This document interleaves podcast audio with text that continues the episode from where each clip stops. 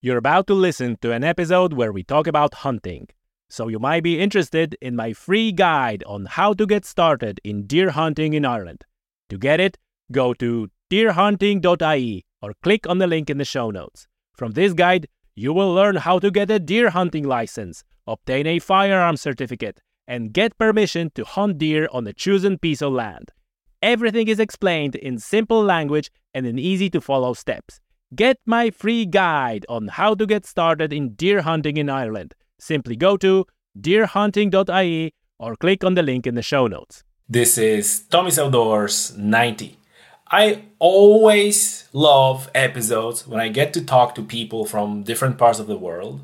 And this is what's uh, going to happen in this episode. Our guest is a young scientist and hunter, Matt Gould, and we talk about American black bear. Matt spent some time researching black bear and wrote several papers, and that was the species that I wanted to learn the most and, and talk about it the most, especially that uh, spring black bear hunt is one of the hunts on my bucket list. Um, but in this episode, we really not talk only about hunting. We talk about a lot about uh, ecology and biology of black bears, as well as we touch on many uh, social and here I say political aspects related to uh, black bears and bears in general, uh, conflict with bears or human wildlife conflict. And from there, we go broader into discussing conservation and ecology and the current situation in the world with uh, uh, climate change and biodiversity loss and how these things are being seen and acted upon in United States. Uh, we also talk about birds of prey and uh, what impact wind farms have on birds of prey. So we really started with with birds of prey this episode of the podcast, and then we uh, continued with black bear uh, like we planned. And and also we talk in this podcast about um, North American model of wildlife conservation, which is uh, well without a doubt one of the most successful models in the world. And with that, um, before I leave, leave you to enjoy this episode of the podcast, just quick reminder if you're watching this video on YouTube, leave the thumbs up. And if you're listening to audio version only, please rate this podcast, give it five stars, leave the comment. Uh, these sort of interactions always helping me and helping the podcast. And uh, yeah, now without any further ado, ladies and gentlemen, American Black Bear and Matt Gould.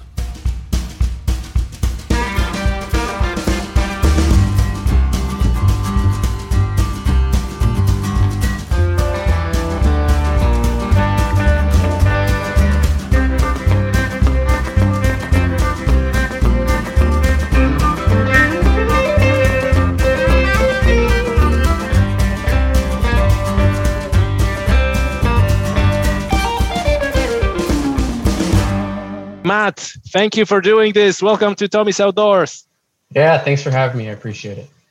Listen, uh, I try to uh, have a guest from from different countries and, and different continents, but you're I think you're only second guest from the United States. So oh, so nice. Welcome. I feel honored.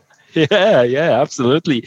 Um, listen, uh, as as just just for our listeners, can you briefly tell us um, you know what you do what is your research that you do? And you know i i, I straight away follow up with the second question is because you're obviously in your in your bio you said i'm a researcher i'm a, I'm a scientist but you're also a hunter. And for for tommy's outdoors is it's fantastic because uh, i cover outdoors activities hunting fishing hiking but also environmental stuff let's say it you know conservation habitat protection rewilding if you like and, and so on and so forth.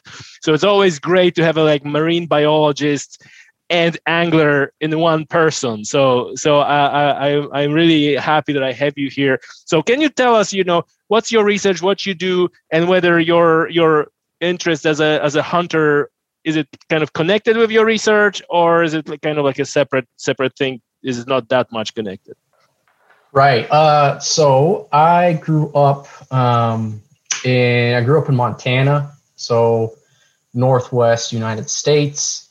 I went to school in, at the University of Montana. I got a bachelor's in wildlife biology, and then I did my PhD down at New Mexico State University, so in the Southwest uh, U.S. down in the desert. Um, and my PhD covered uh, monitoring American black bear populations in the Southwest uh, using non-invasive methods, so primarily genetic or genetic-based methods. And uh, my dissertation looked at estimating density of uh, black bears in a couple ranges, and those density estimates were used by the state's um, uh, Game and Fish Agency uh, to set harvest limits. And then I also did some kind of more um, oh, theor- not necessarily theoretical, but proving that you could use a statistical paradigm in, in, in, a certain way based under certain conditions. And that kind of looked at habitat use. And then my last chapter was a, uh, a population and landscape genetics study. So we tried to say, okay, we have all these black bear populations in the Southwest and they're isolated in uh, it's called Sky Island mountain ranges. So mm-hmm. you have the desert across the southwest region, and then you have these uh, mountain ranges that kind of rise up, and they go they're high elevation, and you get you know kind of alpine or temperate alpine conditions depending on how high they go up. And so you have these species that are kind of isolated on little islands. And so we wanted to say, okay, let's sample all of them. Let's see who's genetically related you know group them into genetic clusters. And then from that kind of figure out well we know we see some kind of gene flow going back and forth. Well what landscape features um, are either promoting or inhibiting gene flow between those populations?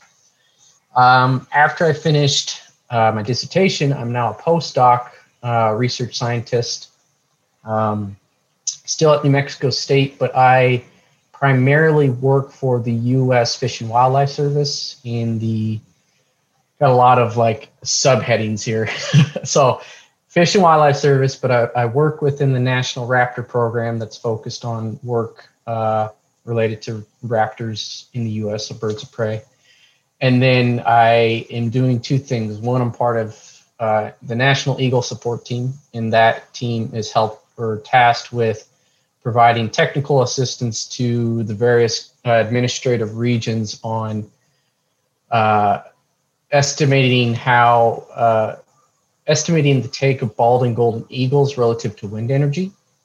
So there's a few acts in the U.S. One's the Bald and Golden Eagle Protection Act. The other's the Migratory Bird Act that limits or makes it illegal for you to kill uh, an eagle. But uh, unfortunately, you know, things happen, you know, birds run into buildings, but we also have wind energy, and wind energy is the source of mortality for eagles. And so there's a permitting process that um, uh, we try and estimate how many eagles might be uh, killed at a wind farm.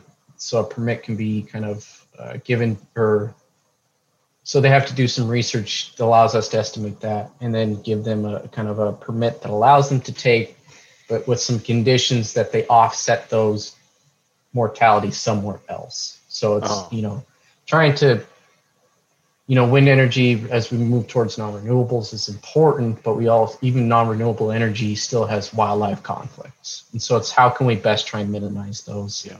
Quick quick uh, question here: How do you offset mortality? Yeah. So um, obviously eagles or really anything can die a number of ways, right? And a lot of times, natural mortality isn't necessarily the largest source of mortality. And so, for eagle species, a huge source of mortality is electrocution um, on power lines. And so, you know, you think about the miles and miles or kilometers and kilometers of, of power lines on the landscape, and some of those were, you know, erected 100 years ago or 50 years ago or 70 even. Um, and so they may not be the safest uh, structures for birds.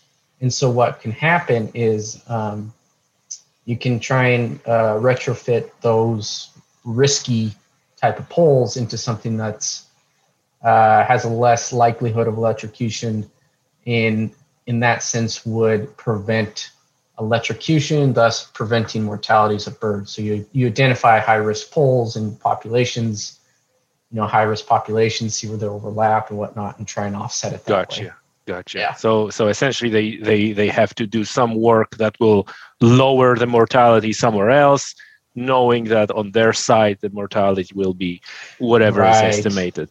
Right. And they the, the wind companies can do a few other things on their own. There's some push into various um, well, you know, they can do curtailment, which is trying to actively shut down uh, wind turbines when there when there are threats like eagles in the area. There's there's one kind of I guess popular uh, software system called Identiflight, which is tries to it tries to instead of having people out on the landscape, it tries to have a machine on the landscape that tries to identify eagles ahead of time off in the distance. So then it can, you know, oh, an eagle's coming from this direction. We have these two turbines here. Let's shut those down.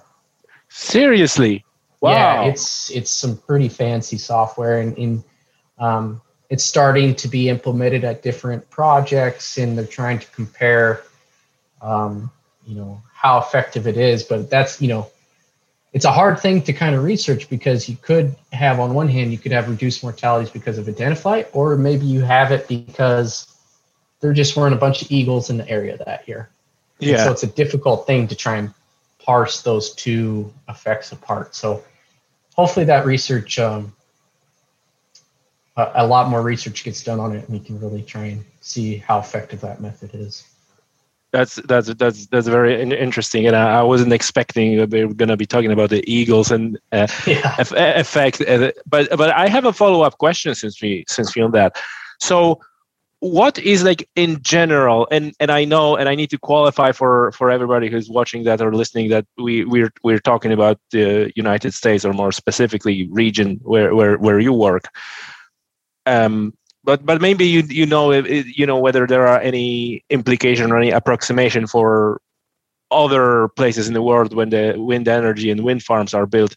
What is a overall percentage of uh, or or impact on mortality? Because you know if you if you look at the popular media, you know on one end you have people who say like oh wind energy it's bad for birds. There's huge mortality endangered birds raptors getting killed and so on and so forth. Right. But then you have information like yes that's true but then if you compare that with collision with cars and yeah. you know it's a it's a fraction of a percentage point. And so from your from your experience from your perspective is it is it significant mortality or is it like really compared to other th- ways those birds die? It's you know the benefits of transition to renewables are far outweigh potentially you know a little bit increased mm-hmm. mortality. Yeah that's a that's a tricky question to navigate. Um, so uh, wind energy overall it, it's like you you you discuss yes it has mortality associated with it but it's probably, if I'm recalling the you know various figures I've seen as well, it's not the leading cause of mortality, right?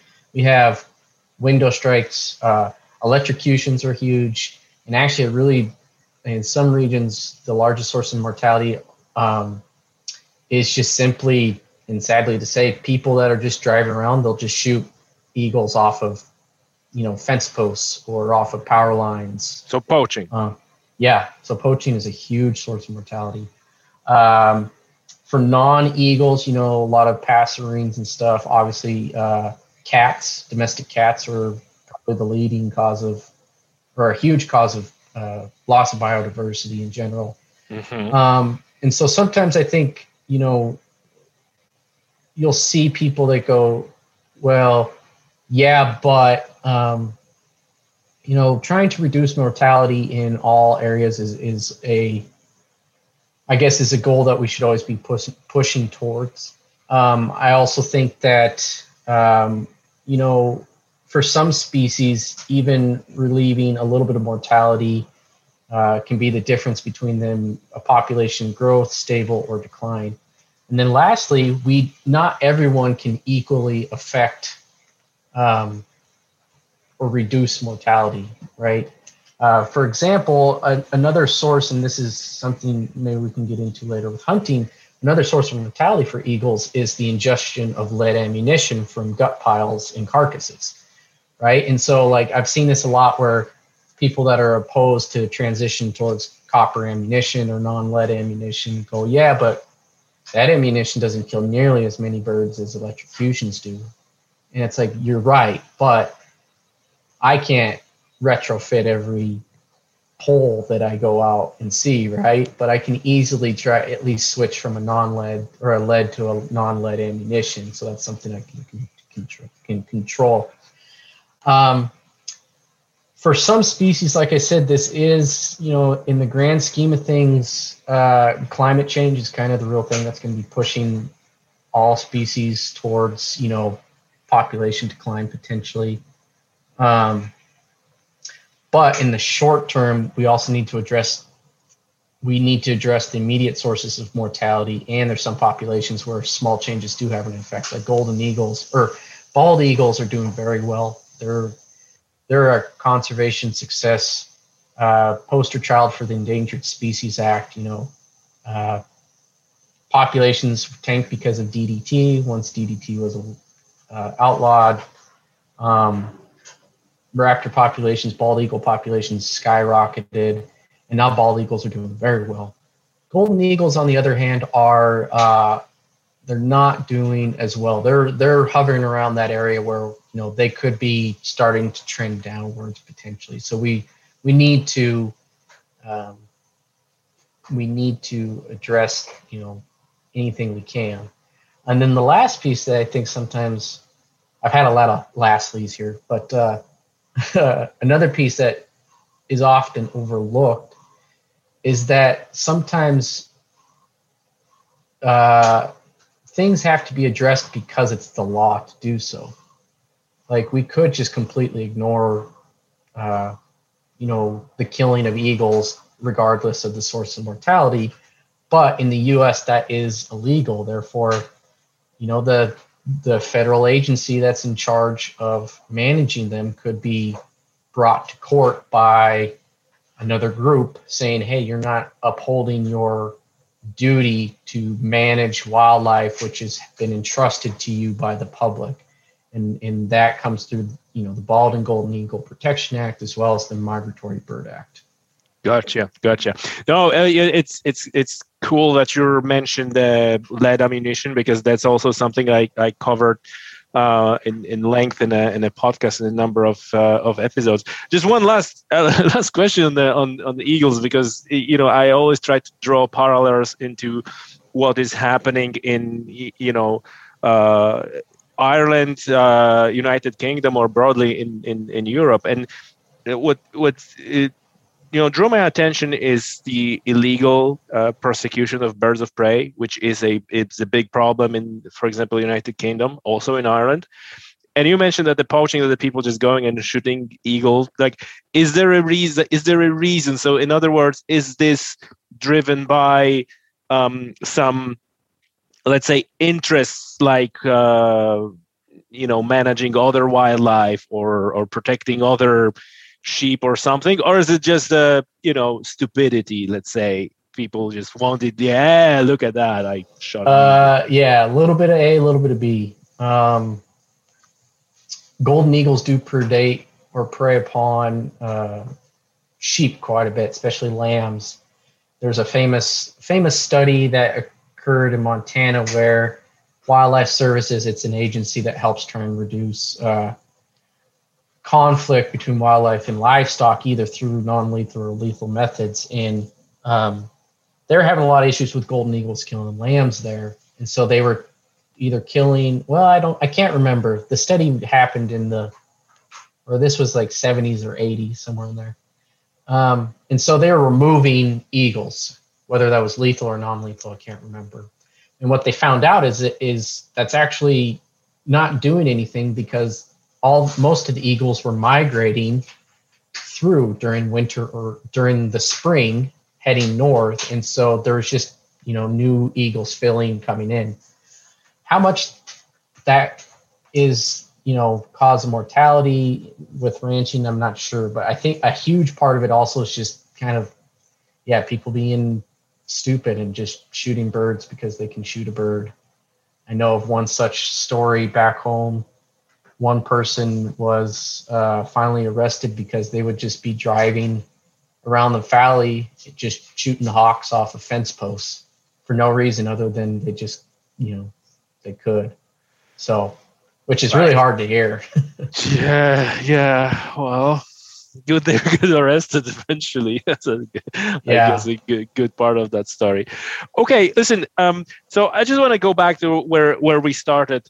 Um, so how how are how are your your your hunting your your hunting interest ties like does it to so first question like does it tie in any way to your work uh, other than like a you know general foundation of obviously you're interested in the wildlife you're interested in natural environment and this is like one of the things that is on that foundation or is it like more more connection uh, for you yeah. the two uh, it's both. It's definitely both. Um, i i grew up hunting backpacking fishing since i was you know little. That's kind of what i always did. That's what uh, helped develop my interest in wildlife. Um, but in the us as you well to then briefly took, you know, pro- professionally, yeah, some of my research does interest me, or I am interested in conducting research because of hunting. And uh, a lot of that has to do with in the U.S., as you might might be familiar with, but if listeners aren't, um, it's the North American model of wildlife conservation, where in the U.S. they're tied hand in hand, right? Um, and so our our our state wildlife agencies are all funded by the tags and licenses purchased by the public to hunt and fish. And so, you know, we're not getting, or our state agencies aren't getting tax dollars. Um, their their whole operation is being funded by licenses hunting and fishing license sales. Yeah, it's it's a Pittman Robertson Act, if I remember correctly. That's separate now. Yeah. Oh. So the the yeah. So there's there's a couple things. Your first is your all license hunting and license hunting and fishing licenses. All that money goes back into the state agency and runs runs it, and then you have an excise tax on uh, all hunting related equipment, so firearms um, ammunition. Uh, there's some other things, but usually firearms and ammunition is kind of the big, big one that falls into it. And yeah, that that falls with the Pittman Robertson Act. Um, and so that money is collected by the fed, the federal agency and then gets distributed to the state. And then this that money can only be used for wildlife conservation habitat management. So it can't be those coffers can't be raided by the state legislature to try and shore up debts in different areas. Uh-huh. Um, and then we also have the Dingell uh, Johnson Act, and the Dingell Johnson is the same thing as hunting, but it has to do with like fishing. So it's uh, excise tax on like uh, boat fuel um, or petrol and various other uh, kind of water fishing related equipment. And that's same thing. Those money then get distributed uh, to the states. So it's kind of there's there's multiple sources of funding but yeah it all comes from hunting and fishing dollars or license sales and then uh, small taxes placed on hunting and fishing related uh, equipment yeah yeah yeah no and and again you know this is something that that I, I we talked in the podcast many times that you know american model of wildlife conservation is probably as good as it gets. It's probably the best in the world in in in sense of you know how to fund and how how you know get money from people who are on one hand interested, you know, being channeled into wildlife conservation and, and so on.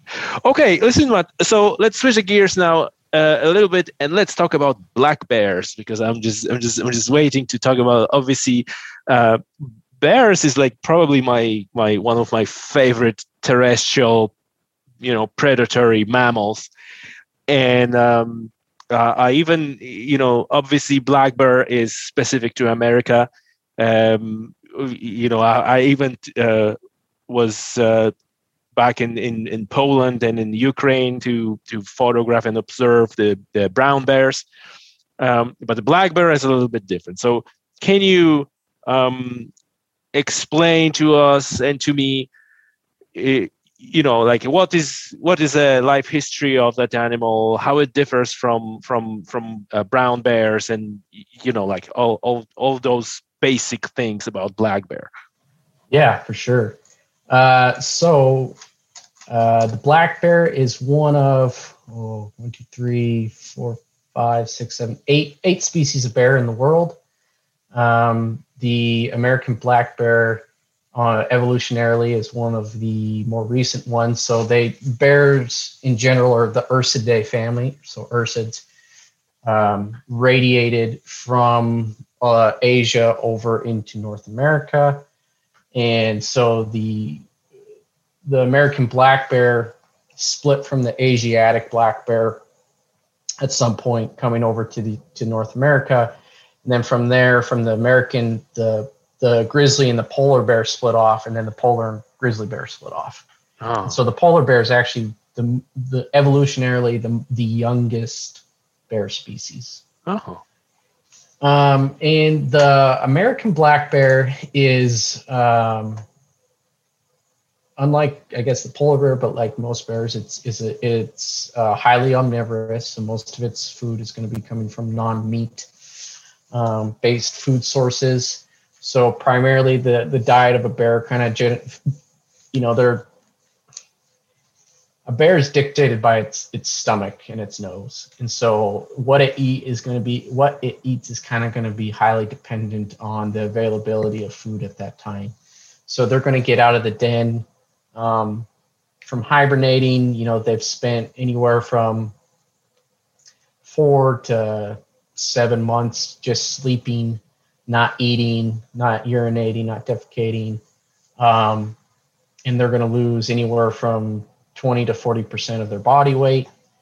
Um, and so when they come out of the den, they're going to be super hungry.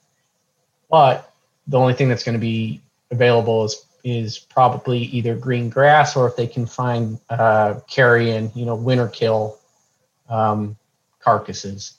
And so the primary, primarily will start off eating grass, and then they'll start uh, shifting towards various uh, berry plants, berry producing plants come summer into the fall. And then once they get to late summer to early fall, then they start switching. In some areas, it depends on the species present. Uh, they switch to hard mass, so like acorns. Um, they'll switch over to acorns. They'll also switch over to, uh, like in the Southwest, they'll switch over to juniper berries, and then get fat enough. Then they go back into the den and sleep for another four to seven months. Right, right. Yeah, that's that's interesting because uh, you know, like uh, I had this conversation some time ago. Like in Europe, there's more bears than wolves, and and uh, you know, like oh, like how how does it happen? Like a bear is this big animal. And it's like yes, but bear can, like you said, eat grass or or some other stuff. Right? Why why wolf eats meat? Period. There's no other. although I saw a footage recently, uh, uh, wolves eating uh, berries as well, but I, it's just like a, you know, I guess. Yeah, it's not the primary. Yeah, you you have to think. You know, as you go up the uh, food chain, you lose energy as you go away because you're not you're not uh, perfect or 100% efficient in converting or using all the energy in the food source below you, right? So you have the sun and you get all this plant matter, and that goes into a smaller subset of ungulates or herbivores, and then that goes to a smaller set of omnivores, smaller set of carnivores, or you know something with that effect. Um, so yeah, so you're not having a, a, 100% transfer or efficient transfer of energy from one trophic level to the next, and so thus with bears they can use more food sources um, so there's more there for them, uh, depending on you know their life history. You know they can maybe sustain higher higher abundant populations than something like a pure hypercarnivore like a mountain lion or a tiger or something like that. Right, right, right. And and listen, so your your uh, your research was related to black bear distribution.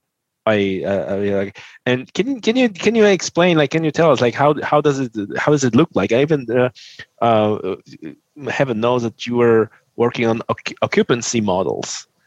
Oh yeah, um, yes. Yeah, so uh, the distribution of black bears. Well, so the American black bear is kind of it's a forest obligate. Uh, so getting back a little bit to to life history, uh, it's a forest obligate. So the, the black bear evolved in North America. You know, it continued to evolve during the Pleistocene, uh, it, along with you know some of the other kind of crazy bears at that time, like the short-faced bear, the North American spectacled bear, um, as well as, as you know the grizzly. So, quick side note: in the world, we have the brown bear. In North America, we have a certain we have a subspecies of the brown bear, which we term the grizzly bear. So they're the same bear; it's just a different subspecies. Uh, so they also had the grizzly bear, and the grizzly bear evolved on the the plains of or the open, wide open country, and this kind of shows the behavior of grizzly versus a, a black bear as well. And so the way that or the niche that the black bear filled to survive competing against these other three bears were, was to be highly specialized in the forest. And so they uh, have shorter claws, so maybe uh, inch and a half long claw uh, that allows them to climb trees versus a grizzly bear is going to be two to four inches long. And the grizzly bear is going to use that their claws as like a garden rake or a garden tool or implement so they can dig up tubers and roots and flip over rocks and stuff like that pretty easily. The other interesting thing is because black bears, you know, they're probably the smaller species. They f- they ran away or f- um, when they were uh, confronted or got into a situation with another bear, and so for example, in North America, you'll often hear people say, "Oh yeah, black bears they're just big wimps. They'll just you know run away from you. They're more scared of you than you are of them." Which there's some interesting insight. If there's some, if you ever get involved with the grizzly or black bear, depending on what they can do, there's some scary stuff. Well, black bears, yeah, they did flee, and so if you do see one, they often do run away. In grizzlies, since they in, they could climb a tree, when the grizzlies, because it was out in the you know the plains, there weren't trees to climb up. Their reaction was to like attack you, charge you, maul you real quick, and then run away. Right. And so that's why they kind of get that that reputation. They have that behavior of being uh you know very aggressive and you don't want to mess with the grizzly which you don't they're massive animals um, but uh, yeah, it's it's it's interesting how their evolutionary history uh, has led to kind of the reputation today. I, I even I even heard somewhere that when that is there's this saying I think that with you know play dead when the grizzly and when the black bear right? Whatever whatever that is. Yeah. And and and the and the reason for that is uh, I don't remember where, what I read it or someone told me is like like like you said the, the grizzly attacks you but really it doesn't want to eat you. It just it is just a its way of neutralizing threat. Right. So so when you play dead it kind of doesn't have a threat anymore and will leave you. While black bear when where black bear is attacking you then he sees you as a food. So yeah. you have no choice and you have yeah. to fight back even because it, like, like i said they usually just just back off. But if they're not backing off then they're actually trying to predate on you and that's why you you're just playing that don't not gonna work. Right yeah. So grizzlies they see a threat they try and maul it neutralize the threat. If you're still moving or messing with them then yeah they they might maul you again. Um, black bears yeah they tend to they tend to run away. But there have been instances where people hiking have had black bears kind of keep circling them and that's sort of this predatory behavior um, and in that case yeah the the black bear is is looking at you as a potential food source and so it's trying to you know predate or you you know kill you. And so in that case, yeah, you you may want to fight, or you probably want to fight. Grab try and find a big stick or rock or something, and be be ready for that. So yeah, that's a it is a common saying. Although um, my solution for either is to carry bear spray with me no matter what. yes. Are you are you uh, often hunting in the in the bear country? Yeah. Yes. Uh, early. So yeah, uh, archery. So in the U.S., well, I mean, a lot of places, and it depends on where you're at in the U.S. But for example, in Montana, the or in the U.S. in general, if you're hunting elk, or which I guess not European elk, American elk, um, so not red deer, I think is the yeah, like red deer is red deer is a kind of similar but different species than elk. Yeah, so the I think the red it's, deer is smaller, has a different antlers a little bit. Yep. But Cervus then elaphus. yes, And Cervus canadensis is, is what ours is. yeah, but then to to make things even more complex in the countries like, for example, Norway, they Oh, calling a what it is, moose, calling a a elk. It's like Yeah, that's what I was thinking. Yeah, so the the American elk, the one that's a light brown body, a dark chocolate neck, yeah, uh, their mating season occurs in late August and into October, with September being the kind of the, the peak peak rut. Um, and so you can that's a popular time for archery season because you can call in elk, you can bugle, you can cow call, and you can call males in. Um, so you have these really cool interactions of them, you know, bugling. Um, and archery obviously has a less effective distance than than you would with a rifle. Well, there have been uh, lot. There have been cases, and it's it's definitely a concern in, in areas of grizzly country. You have to be extremely careful with grizzly bears trying to take those carcasses from hunters. Um, it's uh, bears will often. It's called um, kleptoparasitism, kleptoparasitism, where bears will steal the kills from other carnivores, and it happens a lot with bears and mountain lions. A black bear will steal a kill that a mountain lion made, um, and so it's kind of a similar thing. If a a grizzly will hear a gunshot, or if they smell a carcass, they'll go to that area, they'll find the carcass, and they'll either, you know, depending on how fast this occurs, push the hunter off, or oftentimes you butcher the animal and you are packing it out and you have to make multiple trips or you have to wait overnight and they'll come back and they'll find that carcass and then they'll sit on it and they'll try and you know keep it. And and so yeah it's it's uh it's definitely a concern when you're when you're hunting in grizzly country that is a huge concern. Uh hunting in black bear country, country again it's kind of has to do with you know their behavior uh, they're not as aggressive. Um, they are pretty scared of folks, um, and so people don't. It's not nearly as a concern, but there is concern that uh, that a black bear or a coyote or a wolf, depending on where you're at, could scavenge the the carcass. And so, oftentimes, what you'll do if you are in heavy bear country, you might uh, cut it up, put it in bags, and then string it up into a tree uh, high enough for so they can't get it. Um, and then you'll, if you have to come back the next day, uh, what we do is uh, we'll try and make sure we can approach the carcass from a place that allows us to kind of see it from a distance. We'll make a bunch of noise, and we'll try and you know look ahead to make sure there's you know nothing on the carcass when we get back. Right, right. It's interesting because I thought it's mainly situation when you actually leave the carcass when the bear tries to uh, uh, climb it, but you're saying that they actually actively can just go in and, and try to. Yeah. Ah. Yeah. And they're smart animals, so I guess they they probably They know are. that when they when they hear the gunshots, it's like oh dinner.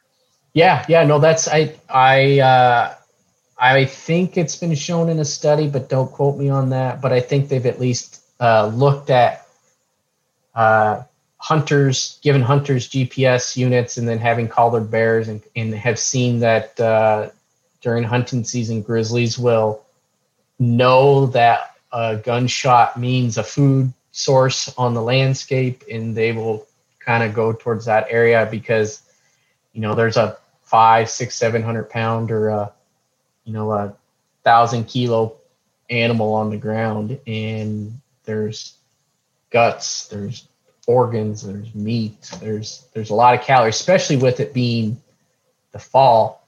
Um, you know, they're trying to they're in this mode. So bears, when they're feeding, when they get into the fall, they go into a, a feeding state called hyperphagia, where they, you know, they used to be more active in dawn and dusk, and they have their normal home ranges and they're kind of feeding and, and what when they go into hyperphagia they kind of increase their activity levels and they will just go crazy just eating nonstop. And they'll increase their you know calories from i think it's something like six or eight thousand calories a day to 15 to 20,000 calories a day. Whoa. yeah. And so when it gets to be that fall time and they're you know those last few months can kind of be the you know make it or break it as to whether or not they make it through the the fall or even they reproduce that's another thing we can talk about um, so they can get pretty aggressive when they're trying to you know either steal or defend a kill Wow. Wow. And and is is there so in some states or I don't know you you can this is actually question. Uh in how many states you can you can hunt bears, black bears, brown bears because in some you can, some you can't. And I know that there's even some uh, controversy like usual in those things about some jurisdictions. I even read somewhere that s- some uh, one of the jurisdictions kind of back off from the they plan to ban black bear hunting, but then they didn't. Uh, and then some somewhere else that it, it is it is banned. So can can you can you kind of Yeah. explain to us that situation? Um, grizzlies, uh, that's the easiest one to explain. Uh, you can you can hunt grizzly bears in Alaska. They're not considered endangered there. Um, but in the U.S., you cannot hunt grizzlies anywhere. They are still, uh, or I guess the, ooh, since I've the the yellow so there are Yellowstone Continental Cabinet. uh, I think there's five or six recovery zones for grizzly bears in the U.S. and I think grizzlies in the um, oops sorry eye um, the one of the larger units it's called the Northern Continental Divide ecosystem. It's northwest Montana Canadian border. I believe they've been delisted from the Endangered Species Act, whereas the Yellowstone uh, area, the Greater Yellowstone ecosystem, those grizzlies in that recovery area have not been uh, have not been delisted. And then there's no grizzlies in, or functionally no grizzlies in uh, recovery area in Washington and in a recovery area in central Idaho. And then the last um, two recovery areas in northern Idaho and northwest Montana are small, and those bears are still endangered. Um, so the recent push now is to try and get the bears from the the Yellowstone uh, ecosystem to have them delisted, and so the the state agencies in Idaho, Montana, and Wyoming, if if those bears do get delisted, they are considering having hunting seasons uh, for them. It would be a you know only a few individuals each year, and um, you know part of that is some one things I'm interested with wildlife and hunting is is trying to provide this opportunity of having harvest of of a species while still uh, a, a sustainable harvest where you still have populations into the future. yeah and this is kind of important to to to stress especially for for for for you know significant portion of of my listeners that when we talk about delisting let's say black uh, uh, brown bears and and allowing hunting it is like you said very controlled Yeah. hunting very controlled number of uh, animals in this i presume in a very specific time of the year Yep. because quite often when you when you say like oh they you can hunt people in their head have is like oh now there's a bunch of people yep. you know, with with guns shooting everything that's that moves. So that that still is yeah, very... and I think that's that's something you know. Uh, in wildlife, you you kind of discuss different types of animals, and you have your ecosystem engineers, like like beavers. You know, they change the ecosystem and they provide all these benefits. You have umbrella species that they require such a large area or diverse set of diverse habitat composition that conserving them serves as an umbrella for everything underneath it. Um, and then you have also these charismatic species, and these are often your cute and cuddly uh, species that that that demand a, or gain a ton of attention from the public. And so you might think of things like sea otters or wolves, grizzly bears, um, eagles. You know, bald eagles are very popular, golden eagles.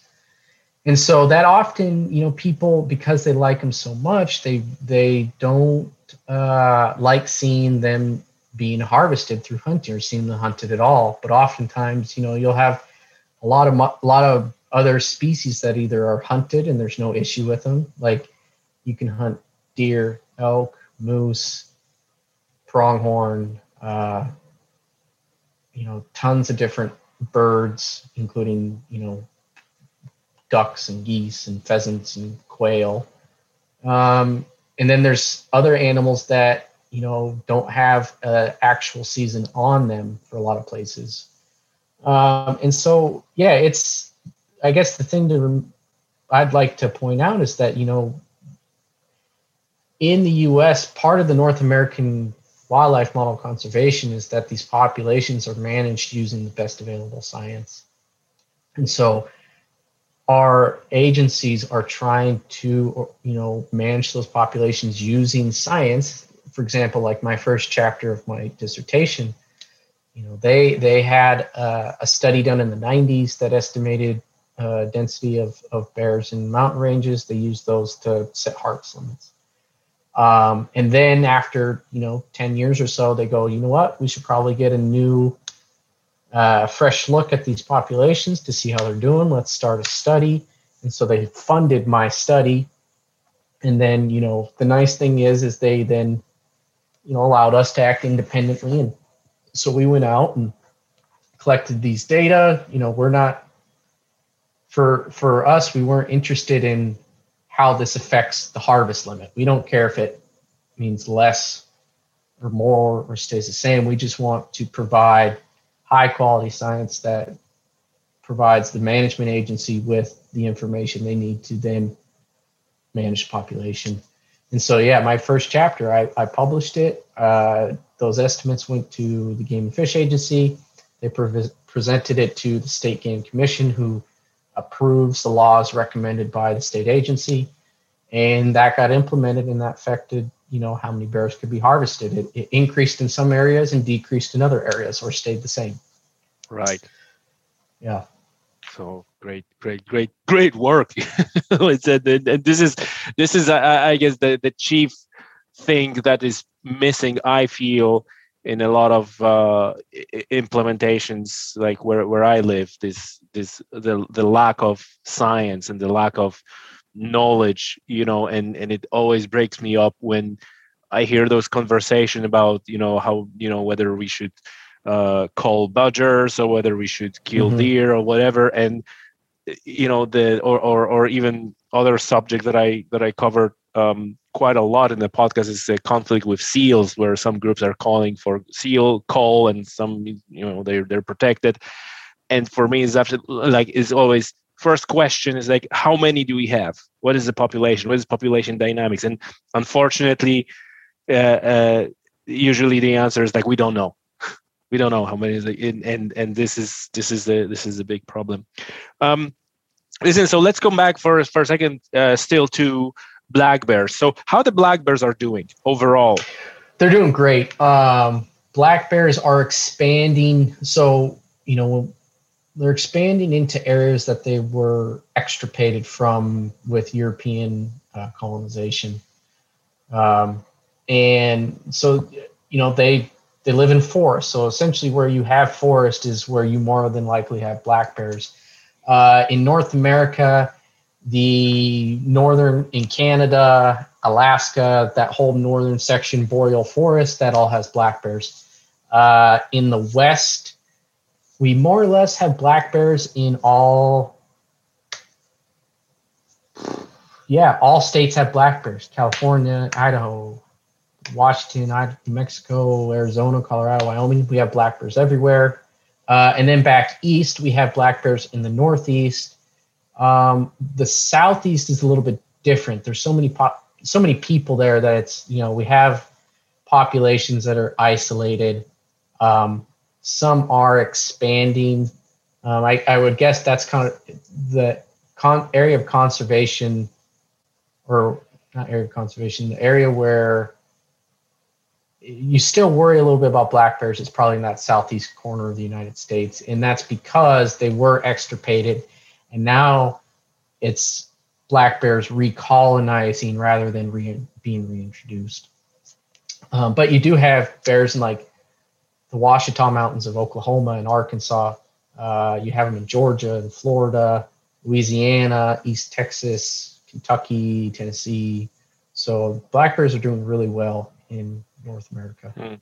Listen, and so we talked a little bit about encounters with bears when you're actually out hunting, right? But then that's what you expect. You're out there, you're hunting, you're, you know, kind of that's the, that's that's place where bear lives.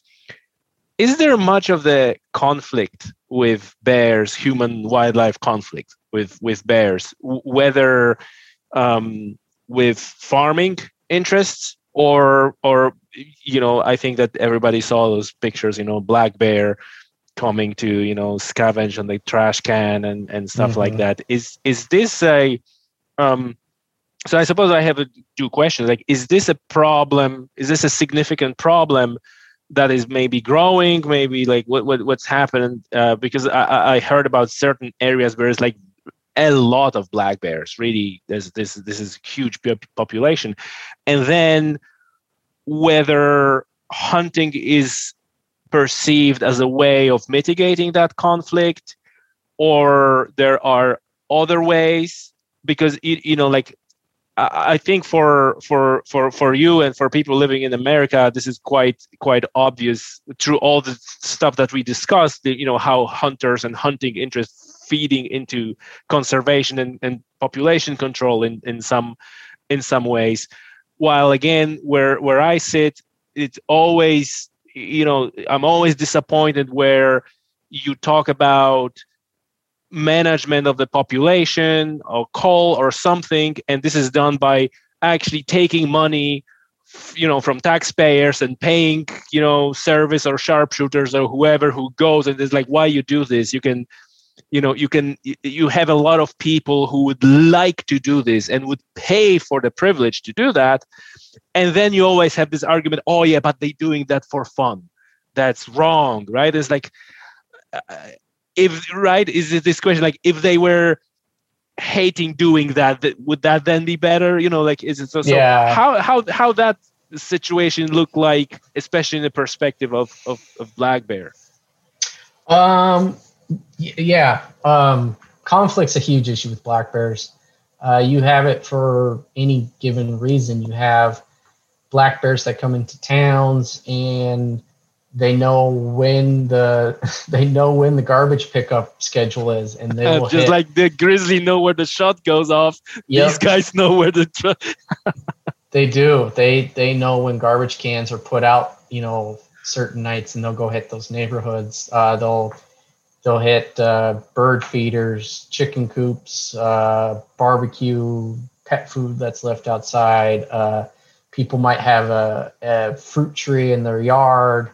And so there's a lot of measures to try and reduce those sources of conflict. So, like where I went to school, we had programs to go out and pick fruit trees um, in people's yards. And then we would, it was called the Great Bear Foundation. And we would press the apples into cider and then sell it sell the cider for or give the cider away and, or you know use it to raise funds and stuff like that uh, tell people to bring in their their stuff at night or no bird seed during the summer, just keep it during the winter. Um, and then agricultural wise, yeah, you do have some conflicts. You have bears that'll get into a chicken coop. Um, and in some parts of the country, you have actually with uh, with tree production, with tree farms, you'll have bears that'll go and they will, you know, destroy trees because they're trying to eat the the cambium um, in the tree, and they'll tear them up. And so, you know, if you have a private company that owns a you know land to try and log to, for lumber, that can be a huge you know loss of money for the company. Um, and so, wildlife agencies here, we have entire biologists dedicated to trying to reduce human conflict. And usually, with you know, the efforts are focused on uh, the humans because they're the ones that often cause it, or the ones that can help fix it. Um, you know, they're the ones that can put garbage cans in the garage, or when they're out camping, string their food up in a tree rather than keeping it in their tent or, or in their car, you know, stuff like that. Um, and from there, you know, there's a few things that when you do have conflicts that are done, uh, we have sometimes uh, bears are, you know, there's like a three strike rule where if they'll get picked up once, put an ear tag in them, and they might move them, you know, 100 miles away in a different forest or something like that. And if they get in trouble three times, then the bear will be ultimately killed. Uh, that's usually not as popular with the public, but a lot of the research has shown that um, you know, kind of once it, there's a saying, a fed bear is a dead bear. That once they realize that they can, they have easy sources of food by going in and hitting garbage and bird seed. Then why would you do anything else when your entire you know drive as a as an animal is to get as fat as possible so you can live through the winter and so some of the research has shown that these bears when you re, when you translocate them you relocate them to new areas they just go right back to where they came from they go to a new area and get in trouble or it's kind of like me you know uh, picking you up blindfolding you, putting you to sleep in Ireland, and then bringing you here to the U.S. and just dropping you into a random city and say, okay, you need to go figure out where you can get food, where you can safely sleep, where you can, you know. Plus, you have to deal with uh, dangerous people who are already living there and don't like you. And so that's the kind of same thing with bears. You know, they're they are they're not as territorial as say like uh, wolves are. You know, or hard boundary here's one pack, here's the other pack. They do overlap, but they don't like to be around each other. And so you do have mortality sources from there if you dump a bear in a random area and they don't have a home range already set up. Um, so hunting can serve as a tool, and it does serve as a tool in some areas because a lot of times, you know, how many animals we want is either dictated by do we believe the habitat can handle it? Or is it socially acceptable right? You know people might like to have black bears but they may not want to have so many black bears where you know it's the, the whole town has them all over the place.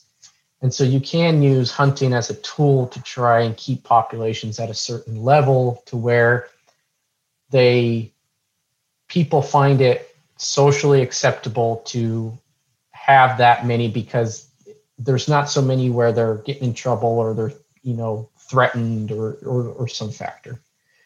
Uh, now, one aspect that I think is ignored is that you could with bears, you know, you can keep them at a certain population level um, with hunting and may have no issues, or they could be at high population levels and have no no issues with the public with conflict. Uh, what happens though is when the bear's food source, so oftentimes in years of drought, you won't have berries produced or that many berries or not enough acorns. And bears produce, prefer their natural foods. When you have droughts, you have uh, failure in these different soft and hard mast crops. Bears will move out of those areas that are in a drought and they will you know start traveling wider range to try and look for food. And that's where we say the most conflict is because now they're going into town trying to look for food, and people have watered yards and lawns that might have you know ornamentals that have food they have garbage cans they have bird seed they have pet food um, the you know there's there's they might have fruit trees they have gardens they have chicken coops.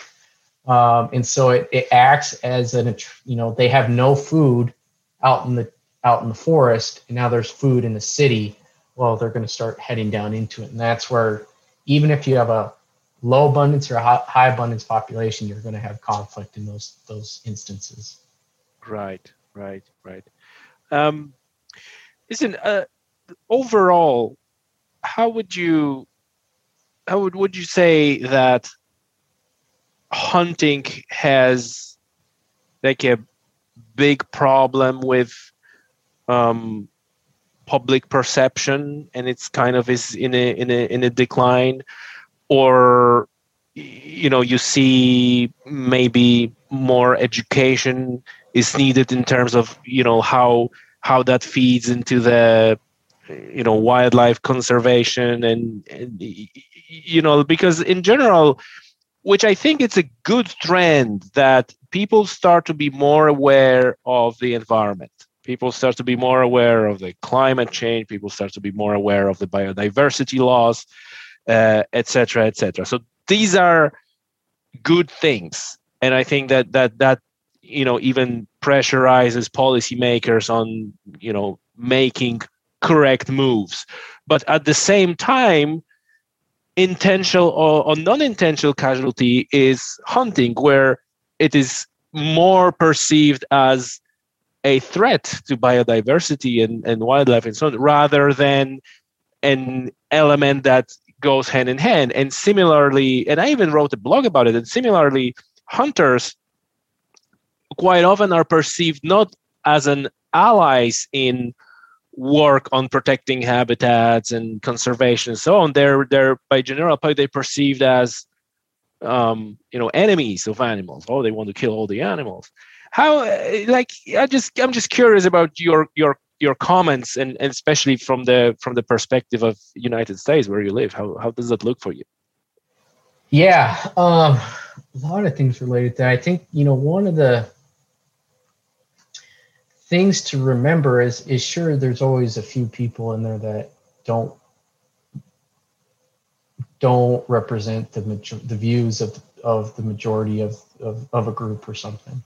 And I think with hunters, hunters, you know, they don't necessarily like, for example, be I don't enjoy or I don't find killing an animal fun.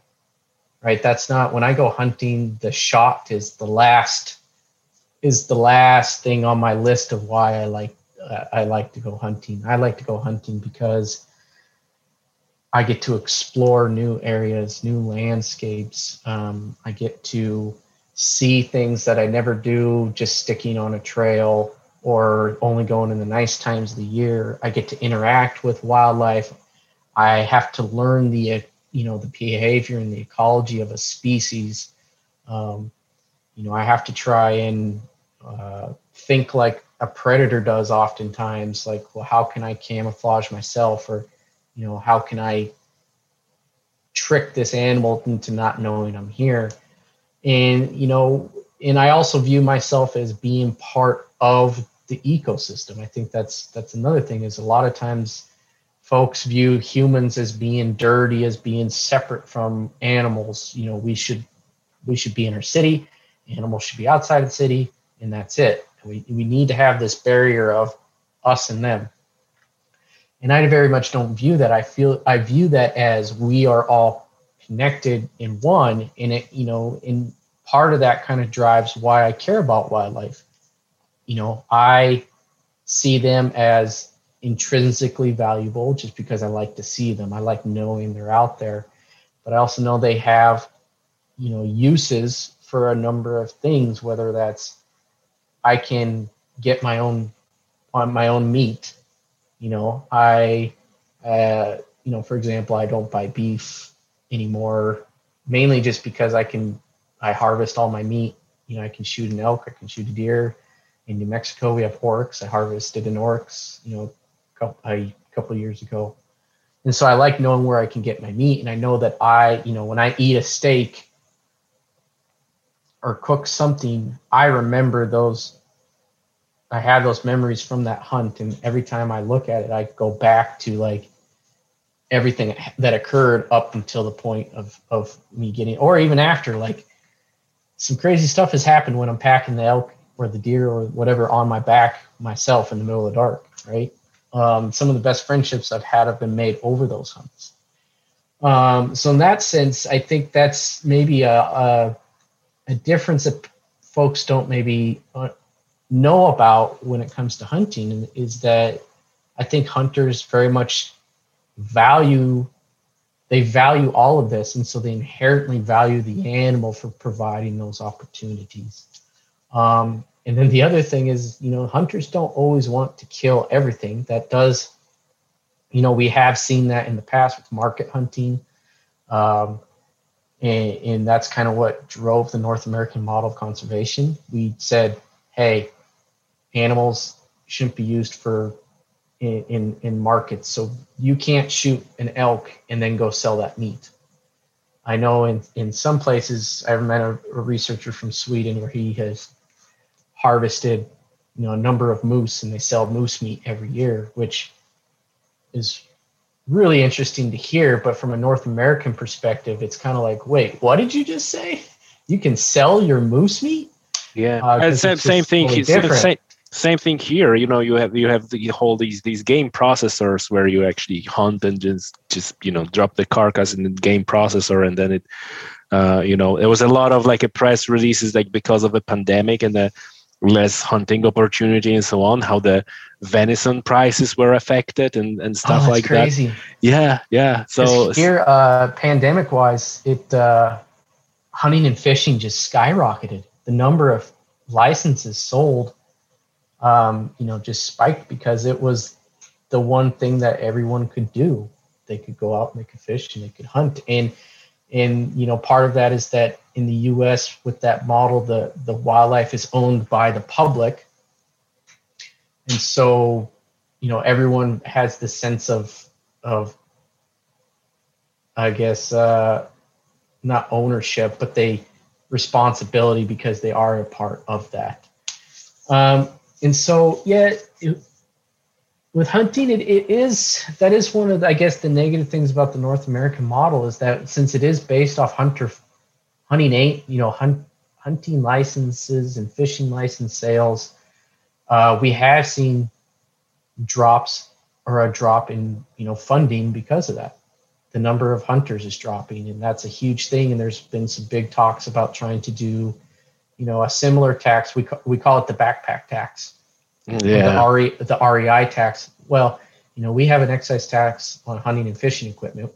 What about all the non consumptive users, I guess is what they call them? So people that go bird watching or photography or hiking or whatever. Why don't we put a small tax on those equipment to, to help fund wildlife conservation as well? Because you know, a lot of people say, you know, you guys just manage wildlife for hunters and that's all you do. And the hunters will say, yeah, but we're the ones that are putting up the money for this kind of thing. So, um, so it's interesting. That's, that's been shot down.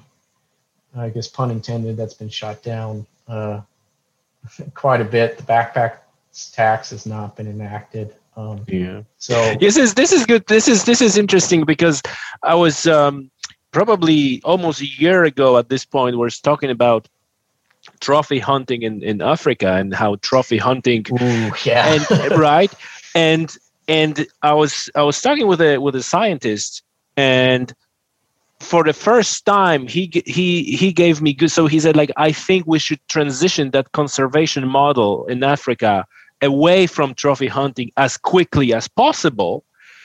And obviously i was expecting to you know the usual because you shouldn't and you know these animals and so on. And and there was not nothing like he said because the number of hunters are dropping and that's that's simply the funding will dry out. And yeah like to me that was like for the first time the the best argument why it makes sense to transition away from hunting because this is providing so, you know obviously me being me i said like well why don't we promote hunting and get more hunters so we can sustain the conservation model?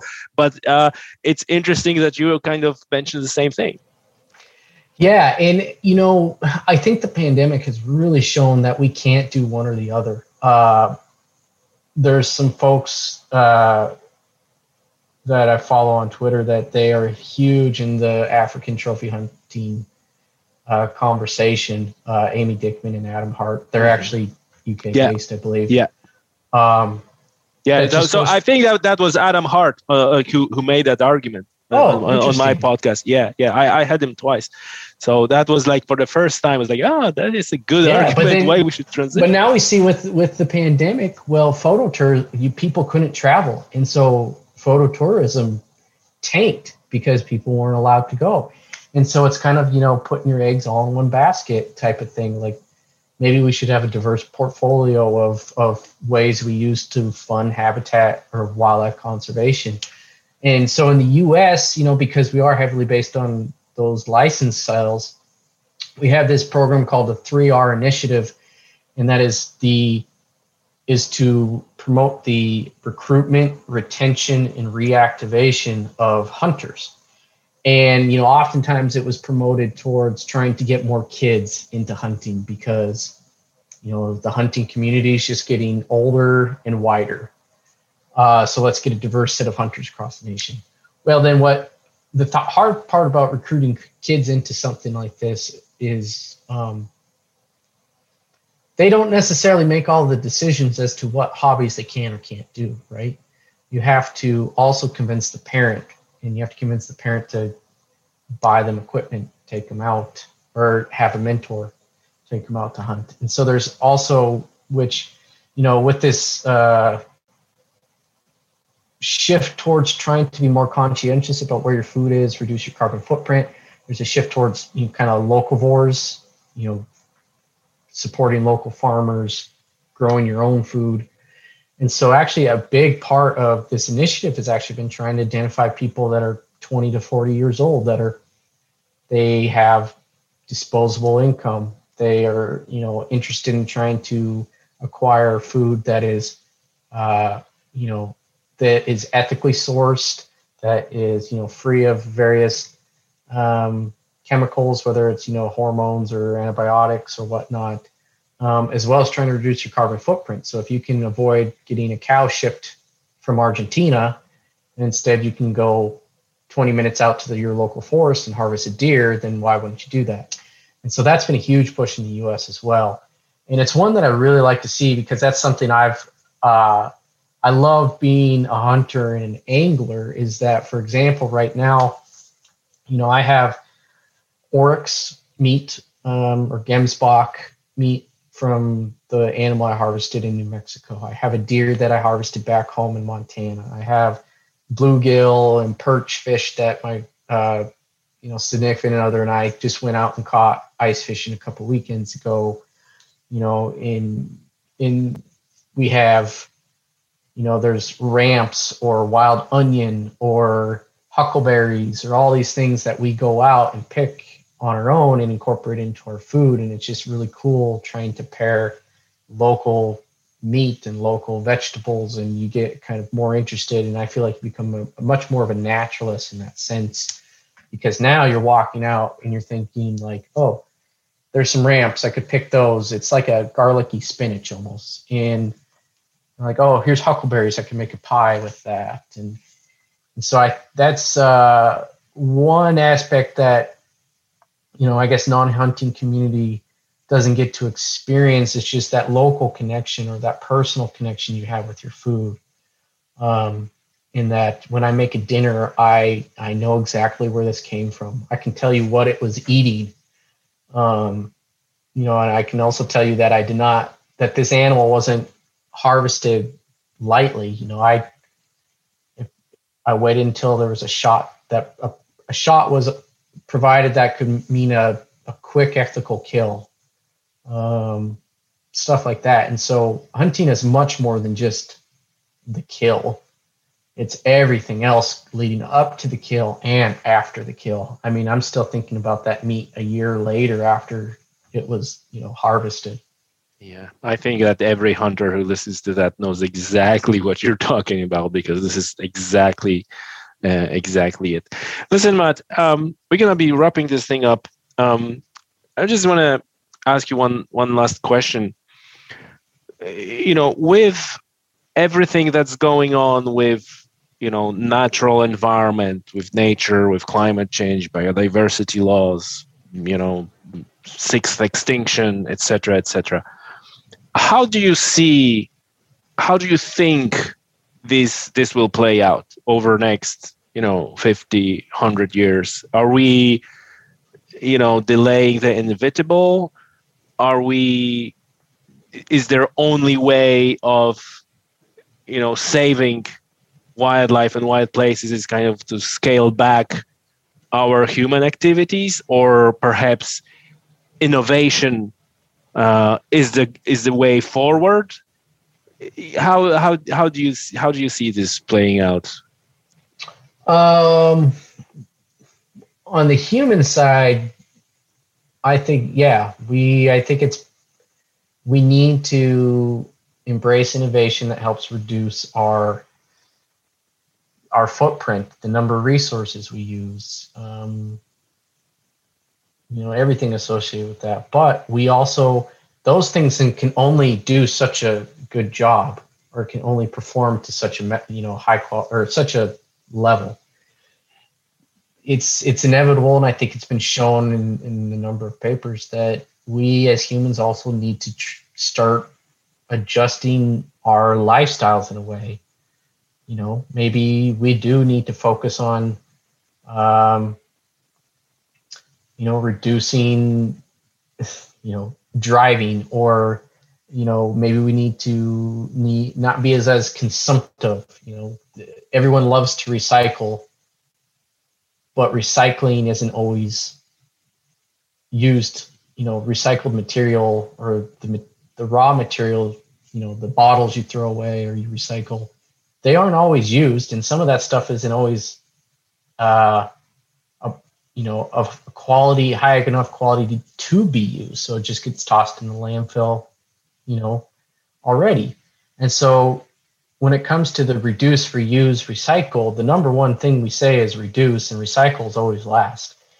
And so we should probably try and reduce what we use, you know, reuse what we have, and then ultimately still try and recycle um, things. And you know that's kind of where the innovation comes from. You see things that are like oh this was made from recycled tires or this was made from recycled uh, cans or bottles. And i think that stuff is great and we should continuously innovate to try and be better at doing stuff. But ultimately a, a pound of prevention is worth or an ounce of prevention is worth a, a pound of cure. And if we can try and uh, focus on our if we can reduce what we use that allows us to focus our innovation on things to make a world a better place instead of keeping it from getting any worse um, i think that would be you know my preference. And i think is something we we have to start kind of thinking of doing. yeah. Yeah. And you think we we we we have a good chance of doing it? Yeah i think we can. I think you know I guess I'm more of an optimist when it comes to that stuff. And I think we we are seeing people uh, kind of shift back towards being more conscientious about the environment in terms of wildlife habitat conservation. You know, like for example, the the biggest threat to wildlife is going to be the loss of habitat. Yes, you know, we, we can talk about hunting, um, and with hunting, you know, the whole premise of it, I guess, in, in a scientific standpoint, is there's going to be a portion of the population that's going to die every year.